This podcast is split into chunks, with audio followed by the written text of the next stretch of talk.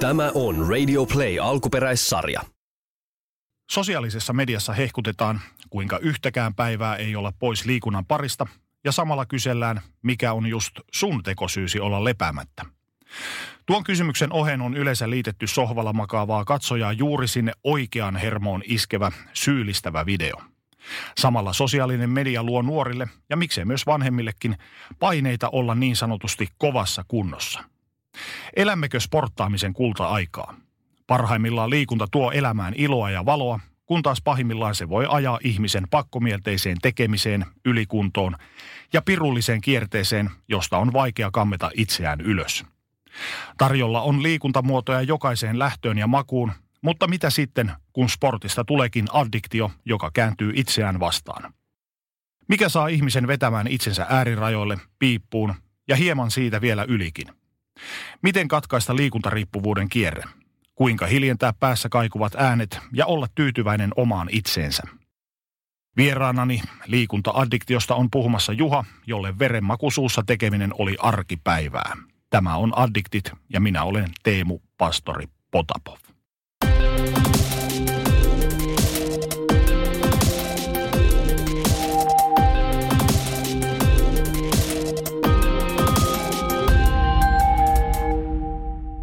Terve Juha.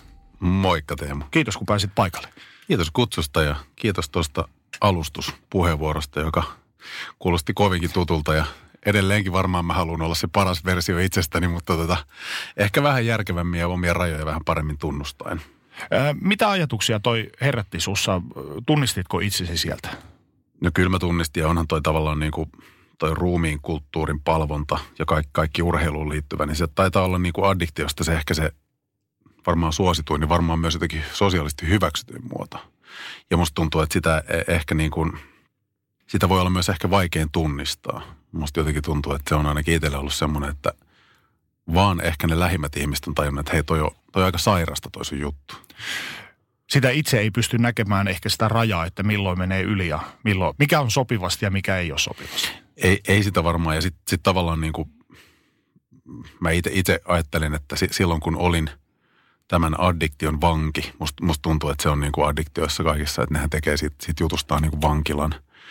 Niin, tota, niin sehän, sehän tuntuu vaan siltä, että sä kalenteroit sun elämää sen jutun ympärille. Ja sit, että et, et tavallaan treenaaminen on sulle tosi tärkeä juttu ja, ja, ja sä niin näköjään pidät huolta itsestäsi muuta. Mutta harva sun pään sisään näkee ja kokee, että miten kaikki muu voi olla aika merkityksetöntä ja sä voit laiminlyödä paljon sun elämän muita osa-alueita. Ja, ja silloin, silloin siitä tulee tavallaan semmoinen niin kuin, no se, se on mielenkiintoinen se addiktion kierteessä oleminen. Noinkin terveessä, jos näin voisi sanoa addiktiossa.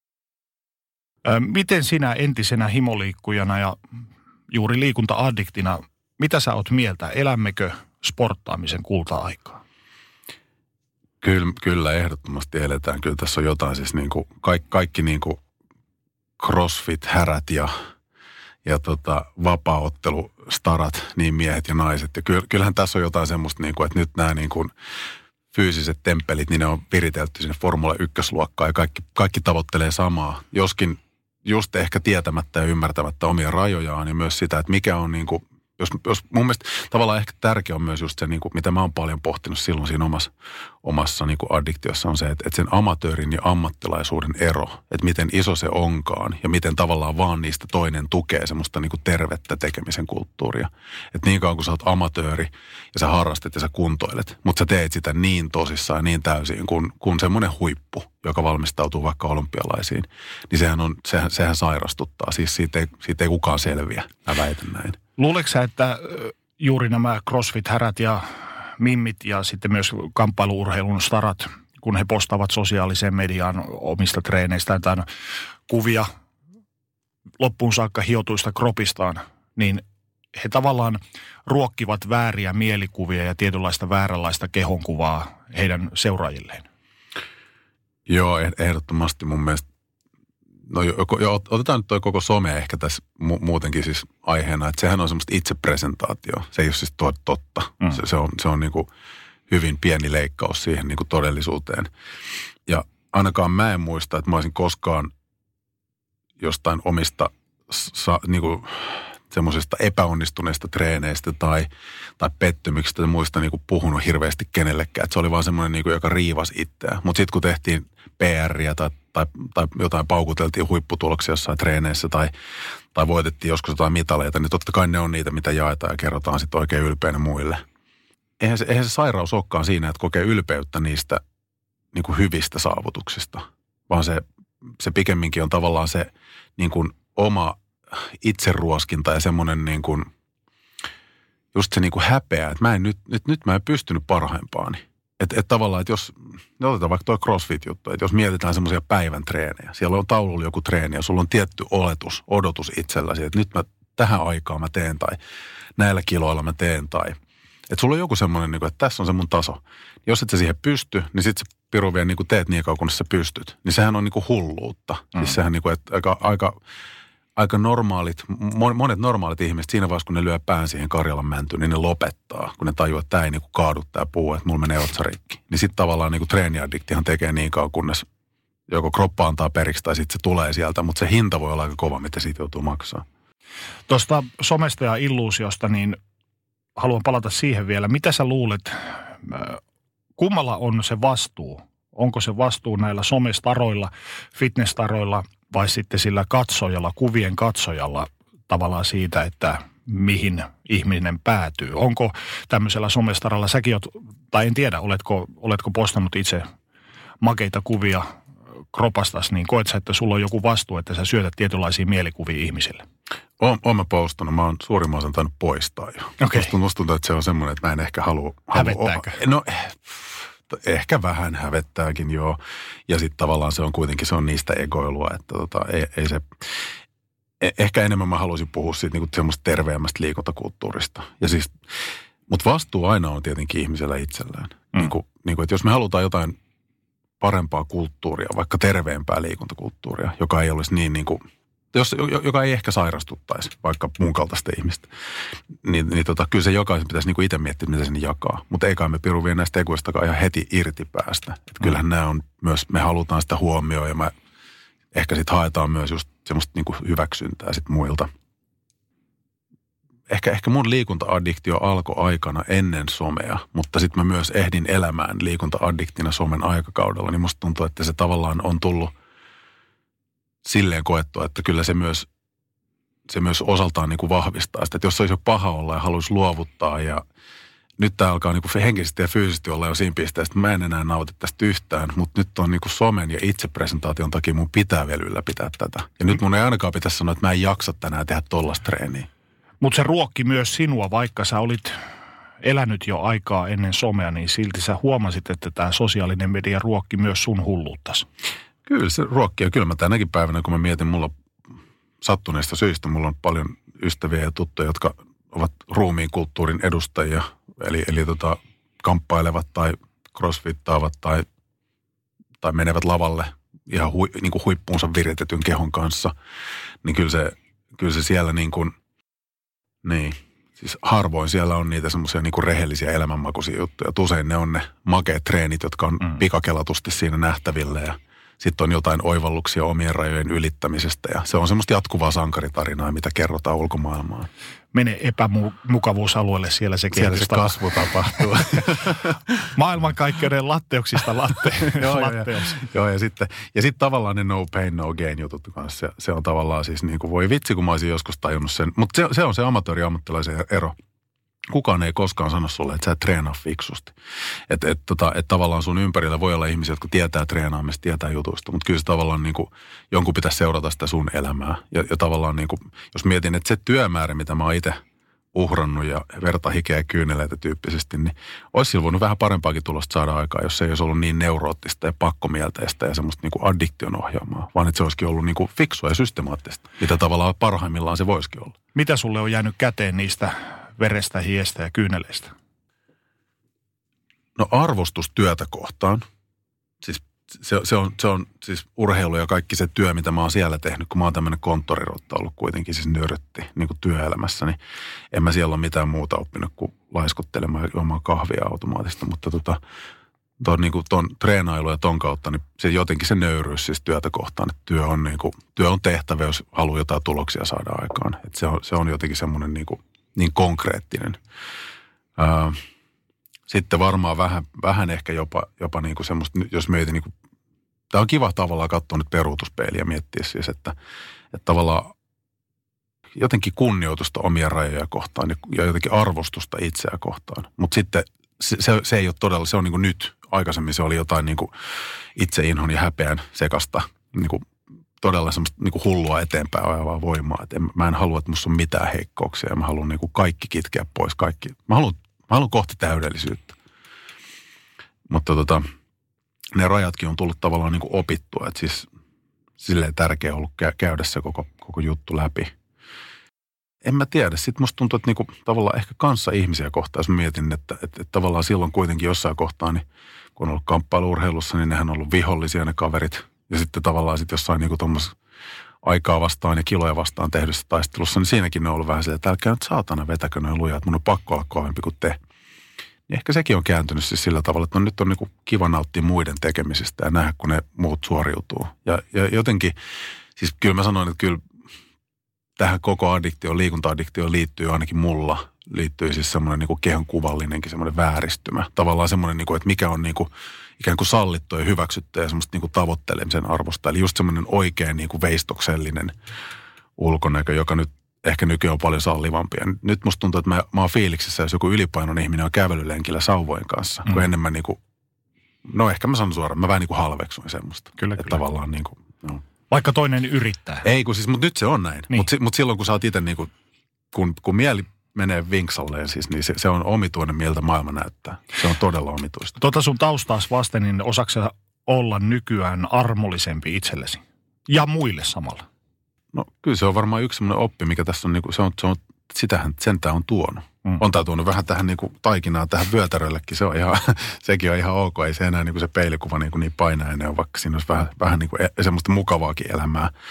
Ja, mutta, mutta tavallaan niin kuin, että siinä on ollut hirveä, siinä on ollut hirveä tie. Ja tavallaan mun mielestä niin kuin liikunta-addiktio ehkä sitten, se ei nyt ehkä silleen kuitenkaan tuhoa. Kyllä siis kyllä se voi henkisesti ja fyysisesti ajaa ihan loppuun, siis aivan loppuun. Ja kyllä se voi itse asiassa tuhota ihmissuhteitakin ainakin omasta kokemuksesta. Ja kyllähän niin kuin – ky- kyllä se niinku pahaa tekee. Mutta se, että tota, jos, jos, jos ei siihen nyt ihan niinku kuole, niin se, se addiktio ajaa sut semmoiseen pisteeseen, että siinä on vaan pakko katsoa peiliä ja todeta, että tämä ei ole hyvä, tämä ei ole tervettä, näin ei voi jatkaa.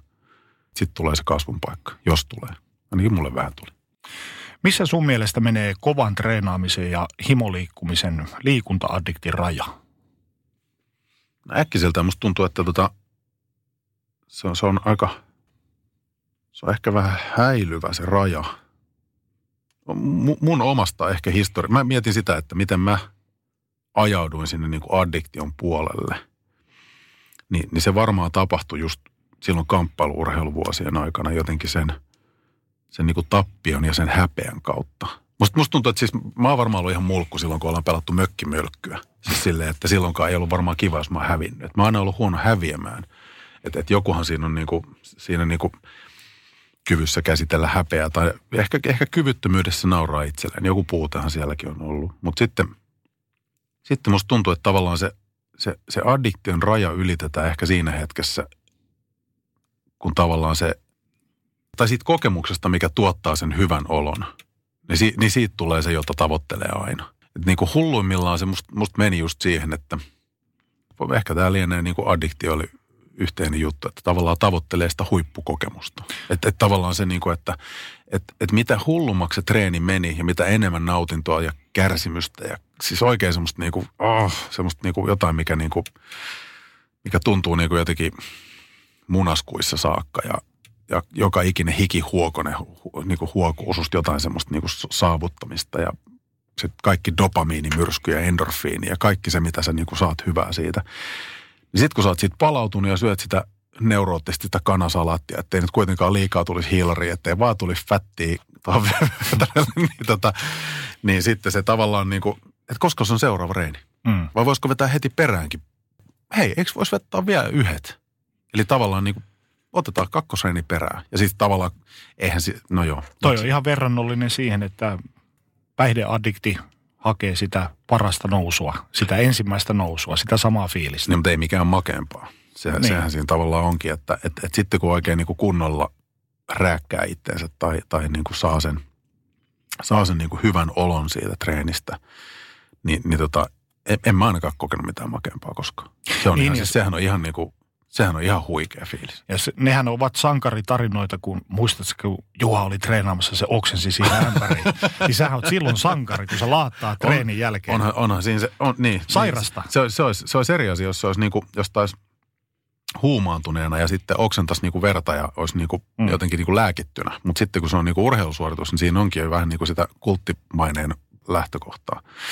Ja, ja se on, hy, joo, se on, se on ihan totta, että siihen niin kuin saa sen vielä sen – kovan jätkän maineen ja sitten sun, sit sun egoa ja kilpeä vielä vähän kiilotetaan muidenkin toimesta, niin ai että siinä on kyllä, sanotaan näin, että nytkin ymmärrän, että siinä on helppo jäädä koukkuun. Minkälainen sun suhde urheilemiseen ja liikkumiseen on tänä päivänä? Onko se nyt se sauva kävelevä tyyppi? No en mä vielä ole ihan sauva kävelevä tyyppi, mutta tota, sanotaan niin kuin se kova reenaaminen, niin se on, mä voisin sanoa, että se on oikeastaan niin melkein taakse jäänyttä elämää, mutta ei kuitenkaan, koska minä olen addikti. Mä väitän, että kaikki, jotka on addikteja, niin ne on lopun ikänsä addikteja. Että sitten tavallaan mulla on se tullut se järki vaan se niin ohjelmoinnin ja, ja tavallaan se, että mä, mä suhtaudun siihen nykyään paljon rauhallisemmin. Et nykyään treenaillaan kolme kertaa viikossa ja sitten tehdään vähän kävelylenkkiä ja aika erilaisia juttuja. Mutta kyllä mä, siis on mäkin, mä nyt on kuitenkin sitten saanut niin kuin myös käyttää niin kuin lääkäripalveluita ja muita, että on saanut vähän niin kuin, ja sitten sit on käyty vähän juttelemassakin jossain omista, omista pakkomielteistä ja näin. Että kyllä olen myös saanut apua tähän asiaan. Ja sitten musta tuntuu, että ne mun lähellä olevat ihmiset, ne on ne, jotka sitten on myös osannut ja uskaltanut sanoa siitä. Laittaa rajoja sulle. Varmaan laittaa, tai ainakin yrittää. Ja, sit, ja sitten kun sit, sit tavallaan kun itse on tajunnut, että nyt se oli muuten järkevä, mitä se sanoi silloin. Koska nyt kun mä oon tässä niin kuin välilevy pullistumassa ja jalkapuutuneena ja, ja tavallaan niin kuin olin just tekemässä jotain enkkaa siinäkin reenissä, niin tota, ehkä, ehkä tätä voisi vähän nyt katsoa eri, eri näkökulmasta tätä juttua. Joo, Mutta tuommoiset loukkaantumiset, niin ne ovat tietynlaisia ää, ansiomitalleja, arvomerkkejä siitä kovasta suorittamisesta. Niin, se on paha juttu, koska tavallaan se on, se on myös semmoinen asia, mikä, tämä on ehkä semmoinen kulttuurillinen asia, minkä mä toivoisin olevan tosi eri tavalla, että muistan yksi semmoinen valmentaja kerran sanoi mulle just silloin, kun oltiin tekemässä jotain niin kuin semmoista kilpajaksoa tai semmoista oikein kovaa reenaamista, niin siinä oli semmoinen, että se on jännä se ihminen, kun se sillä kun tulee se moottorin hälytysvalo päälle siihen, niin se, se niin kuin ajattelee, että vielä voidaan niin kuin painaa ihan täysillä. Mutta silloin kun se tapahtuu siihen autoon ja ihminen katsoo sitä kojetaulua, niin tämä pitää viedä huoltoon. Mm. Nyt pitää muuttaa jotain asioita. Et se on, se on myös semmoinen omituinen, niin kuin, mä en tiedä onko se, onko se ihan kaikissa lajeissa ja onko se ihan niin kuin, mulla on vaan se mun oma kokemus siitä, mutta siis, että et tietyllä tavalla niin kuin mulla oli myös ympärillä sellaisia ihmisiä, jotka väliin vähän tsemppaskin siihen, että jos tuntuu oikein pahalta ja näyttää pahalta, niin vielä jaksaa painaa Mutta mut mä en syytä tästä ketään. Nää, nää, musta tuntuu, että niinku jos, jos, jos addikti sanoo, että tämä oli jonkun muun vika tai joku ajoi minut tähän, niin si, siinä on vielä vähän kasvamista jäljellä. Mutta mä luulen, että toi on aika iso osa tämmöisiä niin sanottuja maskuliinisia lajeja. On joo, joo ja sitten kun oma kokemus on niistä. Ja, ja tavallaan nythän niin kun on uudelleen tutustuttanut itsensä semmoisiin niin pehmeiseen tekemiseen ja on meditoinut ja on tehnyt niin kuin asioita, mitkä, niin kuin, mitkä oli ennen aivan niin kuin semmoista ihan hippien huuhaata. Ni, niin tota, jolle naureskelin. Jolle naureskelin. No kyllä, no universumille huumorinta, koska nyt mä teen niitä juttuja ja siitä kautta sitten huomaan, että näissä onkin itse asiassa ihan, niin kuin nämä tekeekin ihan hyvää. Kyllä mä muistan, mä kävin joskus joogatunnilla siis aikanaan, kun kamppailuurheilin tai siis kilpaa tein sitä hommaa ja ja tota, sitten se oli mulle enemmän vaan semmoista, niin kuin se oli liikkuvuusjuttu ja se oli, se oli tavallaan jotenkin semmoinen osa vähän niin kuin semmoista palautumista ja, ja musta tuntuu, että siinäkin mä hain sille jotain. Mä, mä menin siis niin kuin, joogahan ei ole välttämättä semmoinen laji, missä ihmiset niin kuin hakee ja tavoittelee jotain, vaan se on pikemminkin ehkä päinvastoin, että pitäisi päästä irti. Niin, tota, niin mä menin sinnekin jotenkin hakemaan niin kuin täydellisiä asanoita ja venyttämään jotain liikeratoja paremmaksi. Ja, ja, tota, ja nyt kun siellä on taas tullut käytyä, niin voi vitsi, kun mä näkisin vanhan minä siinä nykyisen minä rinnalla, niin kyllä mä niin kuin, että voi voi. Vähän, vähän tuli semmoinen varmaan, että voi sua, että nyt mieli on ajettu ahtaalle, sanotaan näin, tai silloin oli. Sä olet 70-luvun lapsi Martin Laaksosta ja me ollaan Kyllä. molemmat samaa sukupolvea ja ainakin mä muistan oman lapsuuteni sellaisena, että ulkona juostiin, kiipeiltiin ja remuttiin ja oltiin aktiivisia. Minkälaisia joo. muistikuvia sulla on? Ihan, Onko samanmoisia? On joo. Ja siis ihan tismalleen samanlaisia. Siis lapsuus oli tosi aktiivista. Siis tosi tervettä tietyllä tavalla. Semmoista nuhjaamista totta kai oli, mutta sitten just semmoisia, että rakennettiin majoja ja kiipeiltiin puihin ja ajettiin fillarilla muimaan pitkiä matkoja kesällä jonnekin lammille. Ja, ja tota, se, se, oli, se oli tosi aktiivista. Ja sitten sit oli kaikki pelejä ja pihapelejä ja leikkejä ja muuta. Et se, se tavallaan varmaan siellähän se niinku semmoinen liikunnallisuus sitten ikään kuin sisäänkirjoitettiin pikkujuhaan. Ja, ja sitten tavallaan kun se oli semmoista kuitenkin betonilähiöä, missä itsekin on kasvanut, niin tota, kyllä sieltä aina melkein niin kuin pois piti päästä. Et pihalla leikittiin vähän, mutta sitten oli aina lähimetsät ja kaikki muut. Ja, ja tota, Kaikki tuli normaalin tekemisen kautta se liikunta. No joo, kyllä mä siis muksuna sitten tosiaan niin kuin, kyllä, kyllä mä pihapiirin kundien kanssa, niin mä en tiedä miten ne faijat sen sumpli, mutta tota judo, judosalille me lähdettiin sitten pikku, pikkunaskaleina. Et se oli tavallaan mun ensimmäinen juttu sitten vähän sen niin kuin liikunnallisen ja leikin, leik, semmoisen leikkimielisen touhun, touhun rinnalla. Musta tuntuu, että se oli itse asiassa ihan hyvä juttu, koska siellä, oli, siellä tuli vähän semmoista dojokulttuuria ja jotenkin semmoista Nöyryyttä. nöyryyttä. Ja sitten sit aina, kun sitten oli iso jukkoi myös. Ja kyllä siellä sai heti kyytiin. Että sehän oli myös hauskaa, että, että tota, en, en mä muista, oliko itkussa pitelemistä ekoistreeneissä, mutta kyllä ainakin jossain kohtaa, kun alkoi olla jotain vähän väriä vyössä tai muuta, niin kyllä siellä sitten sit, sit oli jo niinku, sanotaan ne, että sitten kun oli vaikka keltaista itsellä ja oranssia jollain muulla ja sitten vähän isompi kokoinen pikkuukka heittelee, niin oi että kun siinä sai vähän keräillä itseänsä sen jälkeen. Mutta sekin, musta se on ollut, siis se ei ollut traumatisoivaa. Musta must, must jotenkin tuntuu, että, tai ainakin itse tykkään, mulla on kuitenkin myös itsellä nyt pieni poika ja, ja tota, kyllä, kyllä mä niinku, mä tykkään siitä, että on myös semmoista niinku fyysistä urheilukulttuuria. Se, se, musta se tekee ihan hyvää. Oliko tuo judo sun ensimmäinen semmoinen vakava liikuntaharrastus? No se oli varmaan semmoinen, niin millä oli joku nimi ja siinä oli joku seura ja sitten sit sitä tehtiin silleen niin kuin just, että siellä oli tietyt treeniajat ja näin poispäin. Niin se oli, se oli semmoinen, joo. Mitä se antoi sulle silloin lapsena? Totta kai varmaan sitä nöyryyttä, mistä puhuit, mikä tulee totta kai sen judon oman kulttuurin kautta. No se antoi sen, että sitten kun ala pihalla tuli vähän semmoista niin kuin ison, isompien kanssa semmoista nuhjailua, niin sitten kun heittää semmoisen itse kolme luokkaa ylempänä olevan kundin maahan ja sitten vielä vähän läpsäseen poskelle ja joutuu rehtorin puhutteluun, tietää, että ainakin, ainakin jotenkin siitä tulee semmoista jämäkkyyttä ja itsevarmuutta. Siis sehän oli tavallaan semmoista niin kuin, mä mietin, me, meitä oli kuitenkin mulle lisäksi kaksi muuta kundia, niin sitten me käytiin niin kuin siellä touhuus sitten sellaista vähän totisempaa ja sitten me leikittiin omia juttuja. Mutta kyllähän me sitten niin kuin lumeen heiteltiin toisiamme ja tehtiin kaikkea niin kuin tota. Et mä tiedän, se, se rikastetaan monipuolisesti mun mielestä sitä mun jotenkin liikunnallisuutta. Mutta ehkä siis, ehkä mä sitten ensimmäisen kerran sitä kautta tutustuin, että on olemassa jotain, niin kuin, tiedätkö, tekniikoita tai työkaluja tai jotain. Että se ei vaan semmoista niin kuin luonnollista leikkisää liikkumista, vaan siinä on jotain niin kuin, että sit, sitä voi jotenkin vaikka soveltaakin ehkä. Vaikuttiko se sun minäkuvaan millään tavalla? No en mä tiedä, ehkä se just 70-luvun lapsena, niin musta tuntuu, että niin kuin, kun kuitenkin silloin varmaan just mä leikin jollain hiimäneillä ja kävin judossa ja kaikkea, niin kai me joku oma elämäni Rambo oli jo siinä kohtaa. Mutta siis en, siis en niin kuin tavallaan ehkä ihan niin kuin... Mutta mielikuvissa. Mielikuvissa varmaan, että kyllä siinä oli varmaan jotain semmoistakin. Mutta en mä sitä oikein osaa tunnistaa, kun ei mun mielestä... Ei, ei, mulla ei ollut siis semmoinen pikkukundina, niin mulla ei ollut semmoinen hirveän iso ego. Mm. Se, että se tuli vasta sitten niin nuorena miehenä. Että se tuli niin kuin, se tuli niin kuin tyyliin parikymppisenä, mutta sitten se tuli varmaan sitten korkojen kerran, että sit mä olin kyllä ihan sietämätön sälli siinä kohtaa. Miten sun vanhemmat, kuinka he kannusti sua liikunnan ja urheilun pariin? No mulle ainakin toi vanhempien tuki ja kannustus on ollut niin kuin jotenkin siis ihan niin kuin valtavan suuri. Silloin oli ihan sika iso merkitys. Että se, eh, ehkä vielä sekin, että 70-luvun kundina, niin se voi olla, että se on sukupolvenkin kuva, mutta, mutta oma faijani ei koskaan ollut mikään semmoinen hirveän tunteellinen.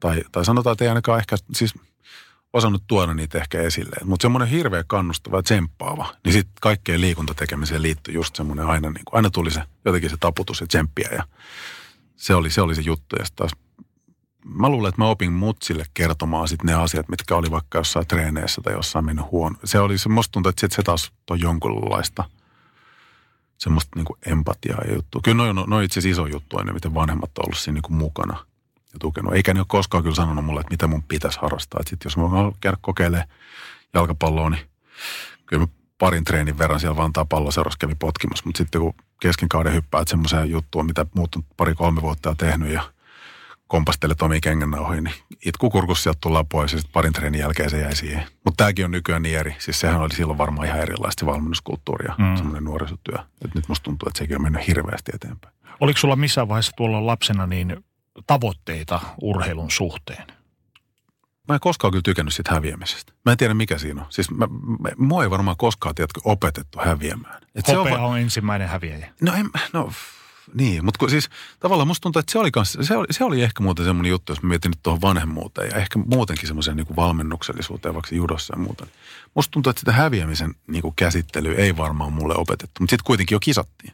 Et tässä on ehkä vähän semmoinen ristiriita, että tavallaan niin kuin, sit mennään sinne ja katsotaan, miten semmoinen 12-vuotiaan pojan psyyke kestää, kun joku, joku toinen poika heittää sen mattoon ja, ja, tota, ja, ja sitten se, no kyllähän se kestää, ei se, ei se, ei se rikki mene, mutta kyllä mulla ainakin, musta must tuntuu, että se on varmaan kyllä semmoinen niin kuin osa ollut tätä, tätä koko niin kuin omaa niin kuin liikuntamatkaa jotenkin se semmoinen, niin kuin, että miksi hävetä tai mikä, mikä virka silloin. Siis ei, ei siitä häpeästä mm. kukaan koskaan pois pääse, mutta se, että, että onko ne puutteet ja semmoista, niin onko se semmoinen häpeä, että se pitää niin kuin hulluuteen asti tehdä, että poistaakseen vai voiko ne niin kuin hyväksyä osana itseä, koska vaillinaisia me kuitenkin kaikki ollaan. Mutta näin mä en ajatellut vielä silloin pahimpana aikana. Ja sehän on ihmisen elämänmittainen matka ymmärtää se fakta, että jokaiselle hevoselle löytyy kengittäjä. Aina, joo. joo tämä tuli jotenkin mun mielestä hienosti sitten vielä vähän aikuisempana kamppailuurheilijana, niin tuli kyllä tosi, tosi hyvin eteen. Että sitten vaikka jossain kohtaa kuvittelikin olevansa jotenkin oikein asiansa osaava seppä, niin kyllä sieltä sitten tulee jostain joku, joka, joka, joka vaan pyyhkii sun mm. ja sitten sen jälkeen taas kerää, että jaha, ja kun se on, se on fysiikan lakien mukaista, että aina löytyy joku sua kovempi. Että, niin se aina menee, kyllä. Että et harvassa on ne ihmiset, jotka ovat esimerkiksi urheiluuransa lopettaneet voittamattoman just huipulla. Näin, just näin. Ei, ei, se on mahdoton ajatus. Niin ja se on mahdoton ajatus ehkä siksi juuri, että kun sä teet ammattimaisesti urheilua, niin sä haluat tehdä sitä lopun elämää. Se on niin suuri osa sun elämää, että sä et edes kuvittele semmoista mahdollisuutta, että sä lopettaisit jossain kohtaa. Niin ja sitten tavallaan sekin, että et, et silloin kun on ne huippusuoritukset ja, ja, ja vaikka se olisi addiktionkin ohjaamana semmoista niin kuin hyvätasosta tekemistä, niin tota, ei, se on kyllä väärä paikka lopettaa. Että kyllä se sit, sit, sitä alkaa tapahtua jotain niitä vastoinkäymisiä ja loukkaantumisia ja henkistä uupumista ja mitä ikinä siinä onkaan, joka sitten sit tavallaan niin johtaa siihen pisteeseen, että sitten vielä vähän kituuttaa mukana, kunnes ehkä toteaa, että en mä enää tätä halua. Et kyllä mulla ainakin siis kamp- kamppailuurheilusta tuli siis semmoinen juttu, että sitten mä niin kuin tosi nopeasti, kun mä aikuisena aloitin, aloitin tämmöiset painihammat ja muut, niin kisaaminen tuli niin kuin melkein heti. Siis niin kuin mä olin varmaan puoli vuotta ehtinyt treenaa, niin sitten oli jo ekat salikisat, mihin piti mennä. Ja se tuli vähän kyllä ehkä sieltä niin kuin, musta, musta tuntuu, että joku varmaan mun ulkopuolelta luki sitä, että toi pitäisi päästää vähän menemään toi jätkä. Ja tota, sitten, sitten tota, ne meni kyllä aika hyvin, mikä oli sitten taas ehkä vähän huono juttu mulle, koska sitten taas, niinku, taas laitetaan lisää vaihdetta silmään ja, ja jotenkin se silleen vei, vei niinku kyllä mennessä aika nopeasti. Mites lapsena, milloin kävit ensimmäisen kerran kisaamassa? Kuinka vanha olit? En mä vitsi, mä en muista kyllä sitä ikää, mutta tosi junnuna. Siis Joo. jotenkin semmoinen. Mutta se kisaaminen on mun mielestä siis, äh, mä oon omillekin lapsille puhunut tästä. Mä, mä oon niinku, musta, musta se on hirveän tärkeä osa siis jotenkin semmoista ihmisyyttä ja jotenkin monien tunteiden ja asioiden niin kuin kohtaamista ja käsittelyä, riippumatta lopputuloksesta. Mun mielestä se kilpailutilanteeseen itsensä asettaminen ja vieminen, niin se pitäisi olla, se pitäisi olla pakollista. Mutta ehkä tässä on taas jotkut koululiikunnasta traumatisoituneet, jos kuuntelevat tätä, tuskin kuuntelee tätä muuten, mutta jos on, niin on, ei missään nimessä.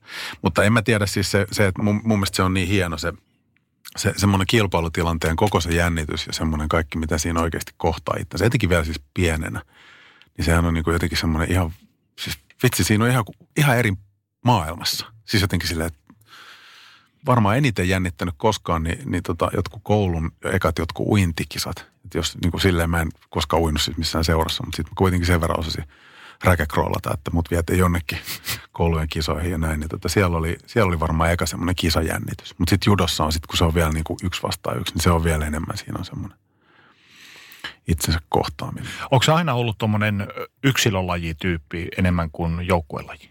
No, eh, no, no on, mutta en mä sit, siis oon mä kokeillut niitä joukkuelajejakin. Ja kyllä mä sitten pesäpalloa mä kävin lätkimässä jonkun aikaa siis tuossa nuorena, siis niin kuin yläaste lukioikäisenä. Mutta tota, ei se, En, kyllä, mä, kyllä mä varmaan, mä oon enemmän yksilöurheilija. Siis jos mun pitäisi silleen niin kuin sanoa, että kummasta, kummasta mä tykkään enemmän, niin kyllä mä tykkään yksilöurheilusta. Kun siinä tavallaan yksilöurheilussa on aina se, että sä olet itse vastuussa Joo, omasta tekemistä. Sä et pysty menemään jonkun selän taakse piiloon tai, Joo. tai joku paikkaa sun heikkoa kohtaasi. Joo, ja sitten sit, sit tavallaan niin kuin, ihan turha edes vertailla näitä tavallaan yksilö- ja joukkueurheilun niin kuin hienouksia, mutta kyllä siinä, niin kuin, siinä just jotenkin joku vaikka kamppailulajit ja yksilöurheilu, niin kyllä siinä niin kuin siis, se, se menee kyllä jotenkin tosi syvälle se koko juttu, mitä niin kuin, minkälaisia pelkoja ja kaikkia asioita niin kuin käsittelee. Ja, ja kyllä, kyllä se sitten taas toisaalta mä mietin niin kuin semmoista nuoren aikuisen liikunta-addiktion syntyä myös, niin se oli varmaankin se yksi, yksi semmoinen arvokisa, missä tosiaan tuli tämä, tämä ensimmäinen hävittysija niin kuin lopputulokseksi. Niin sitten sit siitä alkoi semmoinen maaninen niin kuin vuosi, jo- joka, joka tavallaan oli vaan sitä, että nyt, nyt sä teet enemmän, lujemmin töitä kuin kukaan muu ja niin kuin poistat kaikki niitä heikkouksia. Jotenkin semmoinen niin kuin, just semmoinen voittamattomuuden tavoittelun vuosi. Se oli hullua ja ihanaa ja kaikkea siltä väliltä. Onko koskaan käynyt urheilu urana mielessäsi, esimerkiksi tuolloin lapsena tai nuorempana?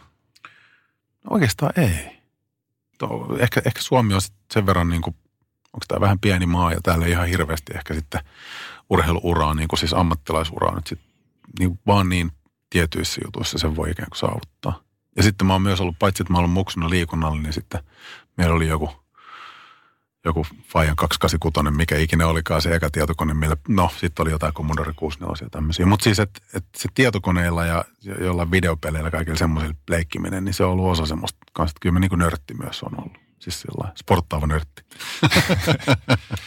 Mites vanhemmiten, mä haluan tarttua tuohon vielä kiinni, kun sä sanoit, että sä oot aina ollut vähän semmoinen nörtti, niin onko sitten just tämmöiset maskuliiniset lajit, kamppailuurheilu, voimailu, crossfit, niin onko ne ollut sulle niitä paikkoja, missä sä oot voinut olla kukkona tunkiolla ja se maskuliininen hahmo, kun sitten taas muussa siviilielämässä sulkeudut sinne kammioon tietokoneen ääreen? Onko se semmoinen väylä ollut, missä sä oot voinut olla En mä ehkä kam- äijä? en mä ehkä kammi ole sulkeutunut koskaan, mutta tota, toi, toi on hyvä kysymys, koska kyllähän se siis, se, sehän on ihan fakta, että missään muualla kuin tuommoisessa urheiluareenoilla ja tuossa tos, kontekstissa, niin missään ei pääse kukkoille kyllä niin, niin makeasti kuin siinä. Et se, on, se on varmasti osa silleen semmoista, että on halunnutkin, kyllä, siis ihan häpeällisesti voin sanoa, että kyllähän se on niinku ollut semmoista oman identiteetin kasvatusta ja sitä just sitä, että hei, että just Egoilu. Veitsi tulee ja näyttää, mm. nyt vedetään pohjat tänään. Ja, ja se, on, se on muuten hauska juttu, että kyllä sen on niin kuin moni myös nähnyt siinä niin kuin lähellä, niin on sanonut, että on, toi nyt menee tuommoiseen niin kukkoilupuolelle. Mutta sitten mä en ole niin kuin ottanut sitä mitenkään kritiikkinä, vaan pikemminkin kehuna vastaan sitten just niissä tilanteissa. Että se, se, se, on ollut kyllä tosi, tosi erikoista. Ollaan molemmat 78-luvun lapsia ja noina aikoina uskoisin, että meille molemmille kovia juttuja oli Arnold, Stallone, rock, Joo, äh, ai Rockit ja Rambot Ai, ai, ai. ja supersankarit. Miten sulle? No ihan täysin. Ja Top Gunista tulee kohta uusi leffa ja kaikki, kaikki sankarijutut. Mutta ne on niin ikiaikaisia juttuja. Ja Mitä ne ja sit- merkitsi sulle silloin, kun sä olit nuori? Tämmöiset hahmot. siis jos mä mietin vaikka just jo- jotain niin kuin hi- hiimän juttuja, sitä Mm. koko saagaa, jossa niin kuin, okei, oli siellä niin kuin teknologiaa ja jotain taikuuttakin, mutta kyllä, niin kuin, kyllä se niin kuin raaka voima ja universumi ja miekka, niin ky- kyllähän sillä, niin kuin, sillähän niin kuin pidettiin huolta siitä, että ma- maailma on tasapainossa ja paha saa palkkansa. Niin kuin taitaa olla kaikissa näissä leffoissa semmoinen kantava niin kuin yhdenlainen semmoinen sankaritarina, mitä ne aina toistaa. Mutta siihen on hirveän kiva samaistua. Siis sillä lailla, että se on jotenkin ollut aina niin kuin äärimmäisen kiva ajatella, että nyt kun mä leikin tällä Himen figuurilla, niin mä oon nyt semmoinen samanlainen Mm. hahmo ja mulla on samanlaiset kyvyt. Ja onhan siis, kyllähän siitä, siitä, siitähän rakentuu tosi iso osa identiteettiä. Ja sitten tavallaan se, se että, että kuinka, niin kun miettii minkälainen se identiteetti on, semmoinen oikein yli, ylilihaksikas ja semmoinen, se, se on kyllä niin kuin aika sairas. Ja Näin. kyllähän se kehon kuva tai se, se, minkälaisia he olivat, niin se vaikutti myös ainakin minun oman omaan kehonkuvaani, varsinkin sitten teini-ikäisenä siitä eteenpäin, kun löysi kuntosalin ja pääsi Joo. pumppaamaan rautaa, niin ne mielikuvat edelleen siitä Arnoldista lavalla tai, tai Stallonesta Rambona. Niin, ja sitten mun, mun, mielestä se, mun mielestä se punainen lanka jatkuu ainakin mulla siis ihan niin kuin johonkin lukion saakka, kun miettii, niin kuin, että mistä lehdistä katsottiin niin kuin treeniohjeita salille mm. ja kaikkea muuta. Että kyllähän se on se niin kuin, semmoinen oikein niin kuin lihaksekkaan urheilullisen miehen se, semmoinen niin kuin universal soldier-tyyppinen juttu, niin kyllä se on, se on niin kuin puhunut, puhutellut aina. Joo, kyllä se. Silloin sun hulluimpina treenivuosina, niin treenasitko sen takia, että saat naisia vai treenasitko muita miehiä varten ollaksesi kukkona? Oikea vastaus on sekä että. Mm. Tota, Just kun puhutaan tästä kehonkuvasta esimerkiksi. no, no en mä tiedä, onko siis jos, jos joku ihminen sanoo, että mä treenaan vain itteeni varten, niin, niin tota, ky, kyllä se mun mielestä pohjimmiltaan ehkä valehtelee. Tämä on varmaan vähän sama juttu, kuin että jos nainen sanoo, että se vaan meikkaa itteensä varten, niin kyllä musta tuntuu, että sekin vähän taitaa juksata. Toi on kuitenkin semmoinen juttu, että, että, että semmoinen niin kuin tyytyväisyys omaan ulkonäköön. Tai en, en mä tiedä, siis tämäkin on niin omituinen juttu, kun musta tuntuu, että silloin kun mä oon ollut niin kuin, niin kuin fyysisesti ihan niin kuin huippu, niin kuin huippukunnossa, siis silleen niin kuin tosi vähän rasvasena ja tosi iso, isokokosena ja hyvin niin kuin suorituskykysenä, niin, niin silloin mä oon varmaan ollut kaikkein tyytyvät, tyytymättömiin. Siis sillä lailla mä oon kuullut tämän saman niistä ihmistä, jotka menee sinne lavalle, jotka on niin kuin aivan niin kuin täydellisessä kunnossa, niin silloin ne näkee ne suurimmat puutteensa jotenkin. Että tosta puuttuu pyöreyttä ja tuolla on, niin kuin, että se, se, se menee niin kuin niin, navat vaihtaa paikkaa, että maailmankuva menee ihan vinksalleen. Mutta tota, tavallaan jos mä mietin niin kuin, ne, ne kontekstit on niin eri. Että sitten esimerkiksi jos on tehty niitä kovia reenejä, kamppailusalillahan se on eri juttu. Että silloin kun tehdään semmoista juttua, että itse ollaan keskellä ja ukot vaihtuu ja, ja siinä niin kuin mitataan, että kuinka kauan toi, kuinka kauan toi sätkii tuolla. Niin silloinhan sä haluat todistella niille muille, että sä oot se alfa-uros. Mm. Mutta sitten tavallaan niin kuin, si, sitten tavallaan kun se, se treeni on tehty ja saat sen salikontekstin ulkopuolelle, niin sitten se on just sitä, että näytät vaan siltä, että sä oot niin kuin saakelin sporttinen ja pystyvä. Se on niin kuin sen treenin aikana ja sen kaik, kaikkeen sen ulkopuolella myös. Ollessasi yläasteella vanhempasi erosivat ja sä aloit harjoittelemaan tiuhempaan tahtiin ja vanhempiesi ero alkoi näkyä suhteessa harrastuksiin ja liikkumiseen. Millä tavalla? No se on varmaan ollut semmoinen venttiili, mä luulen. Mulle se turvallisempi aikuinen oli mun mutsi, jolle mä tietenkin huusin ja vittuilin. Varmaan syy, syytinkin sitä ehkä siitä asiasta. Näin niin kuin anteeksi äiti. Mutta tota, siis se on varmaan ollut semmoinen, siis en mä, en mä sitten ole kai tiennyt oikein mitään muuta kuin, että, että, että sit vaan niin kuin liikutaan ja tehdään, että päästellään. Että siitä on tullut hyvä olo. Siis se on, niin kuin, se on varmaan ollut semmoinen myös keino unohtaa se, se kaikki semmoinen, niin kuin, mihin mua ei ehkä osallistettu. Että et tavallaan myös niin kuin asioita, jotka, jotka on niin kuin mulla ollut vähän silleen, että ajaa, että noin on käynyt tai käymässä ja mitäköhän tämä tarkoittaa ja hetkinen pitäisi mun muuttaa nyt jommankumman luo ja aika isoja kysymyksiä ja päätöksiä. Ja en, en mä tiedä, mulla on ollut varmaan helpompi olla itteni kanssa, kun mä oon sit vaan niin kuin touhunnut. Siis, ja sitten tavallaan mä muistan niin kuin just niitä semmoisiakin asioita, että, että mulla oli yksi, yksi hyvä kaveri siinä pihapiirissä, just minkä kanssa tehtiin kerran silleen, kun se oli jotenkin aika myöhäinen ilta. Ja sitten tota, soitettiin lankapuhelimella. Sitten mä muistan vielä, että mä, mä lähdin tekemään niin lenkkiä. Mä en ollut siis, mä en ole koskaan ollut mikään juoksija. Mutta sitten mulla oli vaan semmoinen fiilis, että mä lähdin niin juokseen. Sitten mä sanoin, että Ari, lähde fillarille, että me lähdetään juokseen. Sitten me, sit me mentiin niin kuin sinne jonnekin voimalaitokseen. Se joku ihan helvetin pitkä lenkki. Mä vaan painelin kuin jonnekin ihan niin kuin yömyöhään saakka siellä. Ja jotenkin tommosia omituisia juttuja, että ne on varmaan ollut just semmoisia, että pitää päästää höyryjä. Mutta edelleenkin mun mielestä siis, jos mietit, mikä on kaikkein edullisin terapiamuoto, niin menee sinne kuntosalilla laittaa mm. vähän romua rautaa, tai siis rautaa tankoon, niin se on, se on, se on aika halpa, halpa tapa pitää mielenterveydestä huolta. Niin Henry Rollins on joskus todennut, että parisuhteet päättyvät ja kare, kaverit voivat pettää, mutta 100 kiloa on aina 100 kiloa. se, on aina markka. Ota, se on aina markka. Se on aina markka. Aina rauta markka. ei petä joo, eikä joo, ei Luuliko että tuossa oli omalla tavallaan myös sama ajatusta takana sulla? Niin kuin liikuntaa ajatellen. On, on, siinä, on siinä varmaan jotain semmoista. Ja sitten tota, sitten siinä on jotain semmoista, mä oon varmaankin itse saanut myös jotenkin oppia siihen. Siis Fajan Broidi löi mulle kerran jotkut Vaderin käsipainot ja sitten semmoisia helvetin pahanmakuisia proteiinipastilleja tai semmoisia jotain niin kuin rangen, en mä muista mitä ne oli, mutta ne maistui ihan hirveältä ja niitä piti sitten rouskuttaa ja tai en mä nyt, niin, siis se oli silloin mä olin niin junnu, että en mä niitä kyllä hirveästi rouskutellut. Mä muistan vaan, että ne ei oikein maistunut. Mutta tota, mut, mut se kulmataan, kun maistui ja hauiskääntö oli kivaa ja ka- kaikki se, kaikki se, mitä tavallaan koki, kun kroppa vähän pinnistelee. Semmoinen niin kuin, vähän niin kuin ylihoikka pikkujuha kroppa, kun kääntelee se hauis, hauistanko kanssa sinne ihan takakenoon. Niin. Mutta ne on, ne on ollut semmoisia juttuja kyllä, että siellä on niin kuin, En mä, tiedä. mä, siis mä just mietin sitä, että mä oon, niinku, mä oon myös huoneessa, niin mä oon treenannut piruheessa silloin, kun mutti ja faija on eronnut. Ja jotenkin se, jotenkin se niinku, semmoinen, että siellä on punnereltu ja siellä on just niitä käsipainoja kolisteltu ja semmoinen, että se on ollut kyllä, se on ollut kova juttu. Se on ollut niinku mulle semmoinen, niinku, että nämä on, nämä on, niinku, nämä on tässä aina, nämä on niinku apuna mm. ja näistä, näistä saa hyvää fiilistä. Ja, että kyllähän se on niinku juurtunut ihan tosi, tosi, tosi nuoresta saakka. Ja niin kuin itse sanoit, niin venttiili siihen pahanolon purkamiseen. Kyllä, kyllä.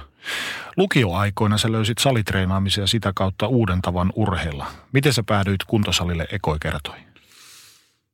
No se oli Martsarin uimahallin sali, missä me sitten alettiin parin friendin kanssa treenailemaan ja ai että se oli kyllä, ne oli aikoja. Siis sehän oli just sitä, milloin niin kuin nuori, siis mä, miksei jokainen nuori mies tajua, että minkälainen niin kuin se niiden kroppa on, kun ne on, siis sehän on ihan käsittämätön juttu, että sitten kun aletaan käymään salilla nuorena miehenä, niin siis ei, siis huhu. Testo jyllää. Universumille kyllä. kiitos, se on niin kuin ihan uskomaton juttu. Ja sitten kun siihen liittyy siis vähän se aikuiseksi tuleminen ja kropan miehistyminen ja kaikki muukin hyvä, semmoinen jännä, niin tota, se on kyllä, se on kyllä niin kuin sääli, jos sitä ei käytä.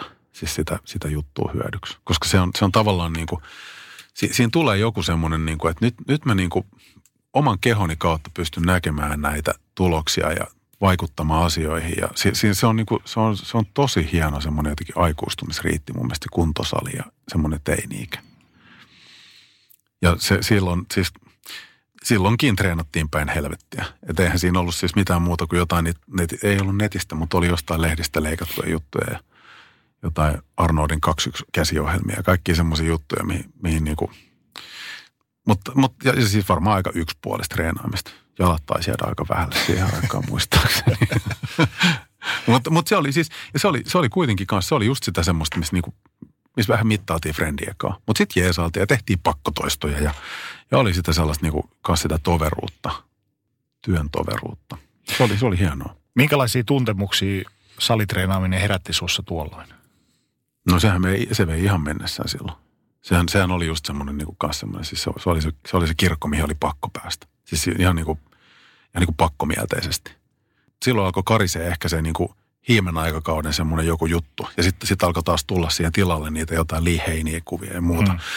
josta sitten ehkä olisi voinut tajuta sitten, että ei toi nyt ole ehkä ihan saavutettavissa näin niin kuin ihan peruskonstein, mutta, tota, mutta ainakin sitä kohti piti pyrkiä. Ja se oli, se oli jotenkin semmoista, niin kuin, siis, silloin, niin kuin, silloin asioista tuli semmoisia, tuli tavoiteasetantaa ja tuli semmoista niin kuin eteenpäin menemistä.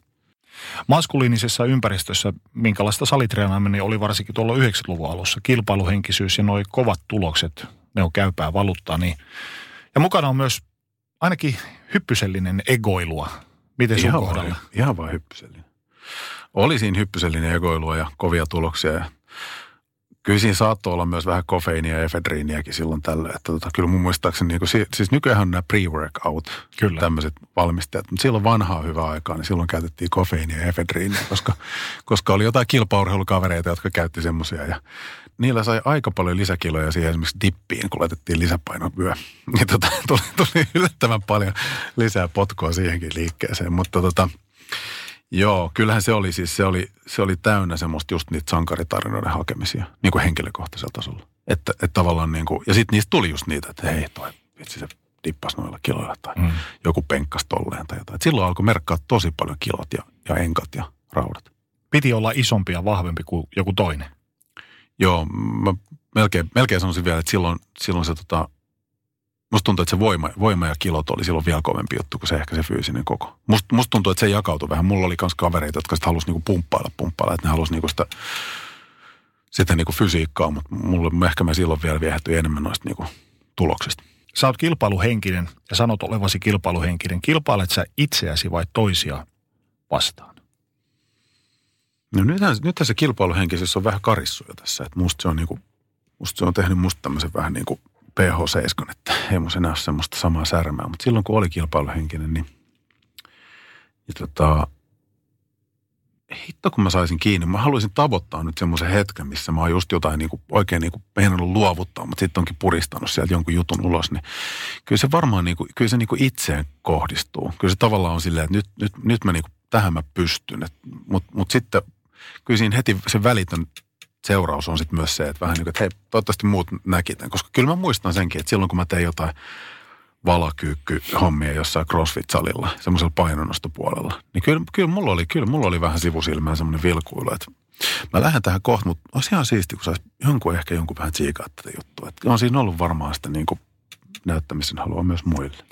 Niin, tänä päivänä sosiaalinen media ainakin ajaa ton asian sitten, että sä pyydät jotain kuvaamaan. Sitten ne, ja... sit ne on nauhalla kaikki sankariteot, niin. joo. Ja sitten meillä oli silloin, kun CrossFit tuli Suomeen, kun mä aloitin siellä Sörnäisissä semmoisen lekal, jos siis se taisi olla Suomen ensimmäinen CrossFit-sali, niin siellä kun tehtiin, niin siellä oli sosiaalisen median korvas liitutaulu, mikä oli siis, mikä oli ihan hullu juttu. Että siinä oli siis päivän niin kuin suoritukset. Jos, jos oli aikaa vastaan, niin siinä oli, että kuka oli ykkösenä ja millä ajalla ja näin. Ja se oli kyllä mulle, se oli siis, se oli semmoinen kuin...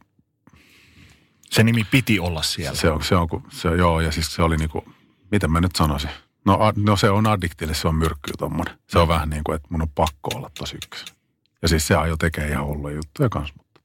Mut silloin kun sä saavutit jonkin tavoitteessa, niin olitko sä siihen tyytyväinen vai asetitko heti seuraavan, että ei vitsi, pitää pyrkiä tähän? Ei, ei koskaan, ei siinä ollut tyytymättä. Ei, siinä, ei se tyytyväisyys asu addiktissa. Sehän on semmoinen jännä juttu, että siinä tavallaan niin kuin voi saavuttaa jotain, mutta ei se tavallaan, niin kuin, ei se riitä. Että tavallaan niin kuin, siis se, se on semmoinen omituinen sairaus toi addiktio tai semmoinen niin kuin, semmoinen niin kuin, kun liikaakaan ei ole tarpeeksi. Siis silleen, niin kuin, että, että, että jos, jos on niin kuin tehnyt jonkun ihan hullun liikuntaurheilusuorituksen ja sitten perään vielä toisen, mikä on jo kaikkien mielestä ihan niin kuin, siis sivusta seuraajien mielestä hullua.